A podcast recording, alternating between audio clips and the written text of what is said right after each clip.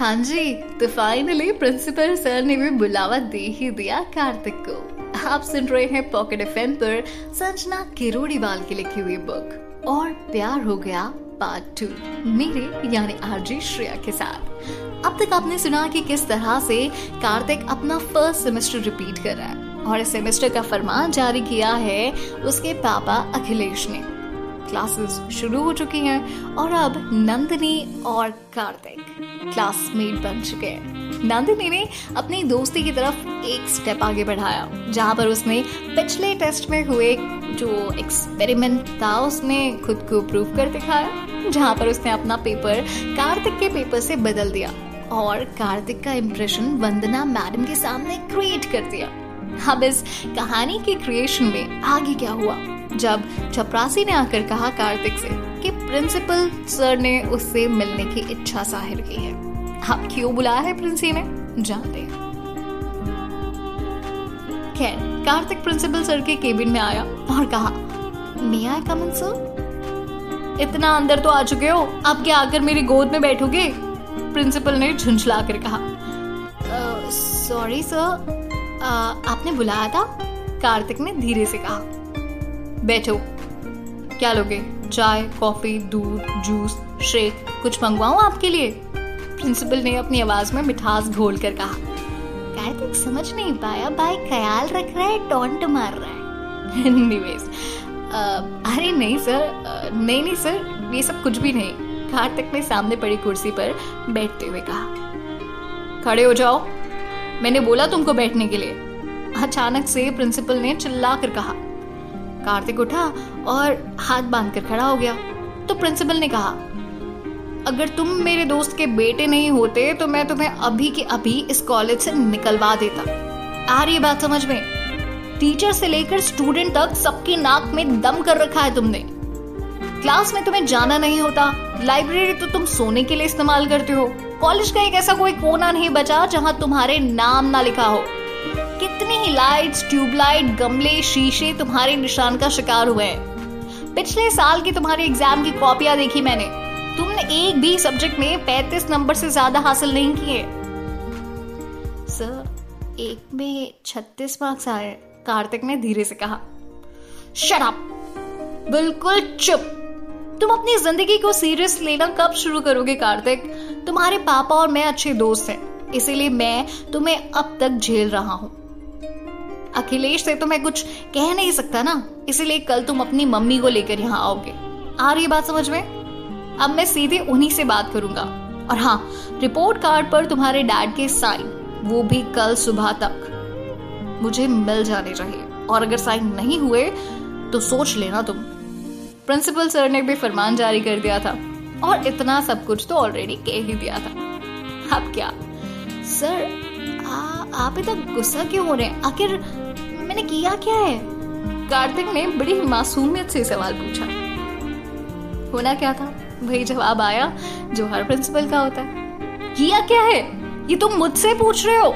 College में सबको परेशान कर रखा है कार्तिक तुमने। और वो कंप्लेंट बॉक्स वो कंप्लेंट बॉक्स देख रहे हो तुम?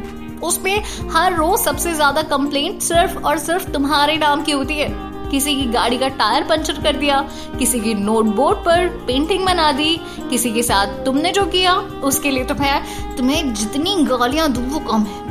उस शाम मैं वंदना मैडम के साथ डेट पर जाने वाला था। और तुम? तुमने क्या किया? तुमने जाकर उनसे कहा कि वर्मा जी, टकले हैं। डेट पर जाने से पहले ये मेरी स्टोरी जो है वो डेट कर दी तुमने।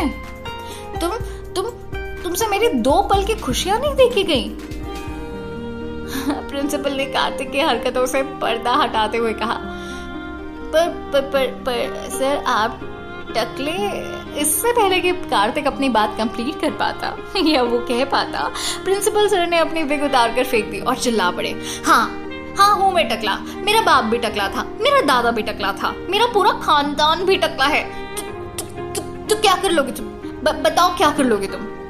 हे भगवान प्रिंसिपल का गुस्सा देखकर कार्तिक ने टेबल पर रखा, पानी का ग्लास उठाया और उनकी तरफ़ बढ़ा दिया और कहने लगा, sir sir sir cool down sir पानी पी लीजिए प्लीज़ पानी. थैंक यू प्रिंसिपल ने हाफते हुए कहा और एक सांस पे वो सारा का सारा पानी पी गया बेटर सर कार्तिक ने सवाल पूछा। हम्म मुझ पर एक एहसान करोगे? प्रिंसिपल ने हाफते हुए कहा। हाँ सर फॉर श्योर बोलिए ना। कार्तिक ने जवाब दिया। प्लीज़ दफ़ा हो जाओ यहाँ से और कल अपनी माँ को साथ लेकर आना। प्लीज़ प्लीज़ रिक्वेस्ट करता हूँ तुमसे।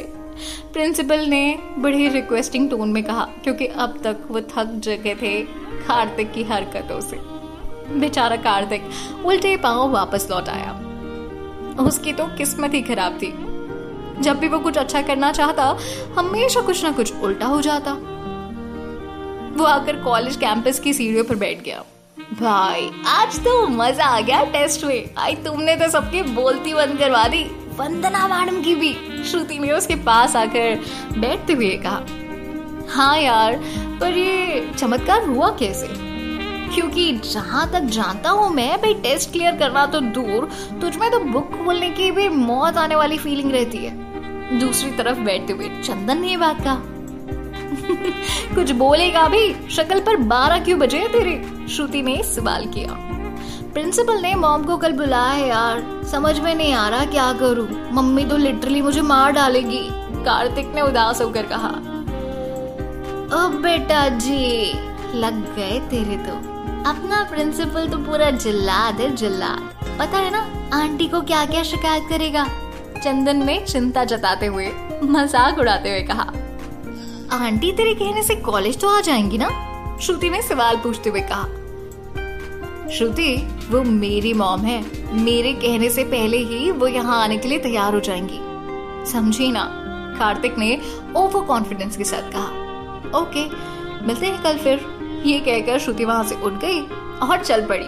चंदन भी वहाँ से अपनी अगली क्लास की तरफ़ चला गया। कार्तिक वही सीढ़ी पर बैठा रह गया। कार्तिक से कुछ ही दूर बैठी नंदिनी सारी बातें खामोशी से सुन रही थी। अगले दिन सुबह सुबह की बात क्या कार्तिक की मॉम मान जाएगी? कॉलेज आकर प्रिंसिपल सर से मिलने के लिए और कार्तिक की नई नवेली शिकायतें सुनने के लिए। क्या लगता है आपको? क्या हुआ एक्चुअली पता चलेगा आपको अगले एपिसोड में।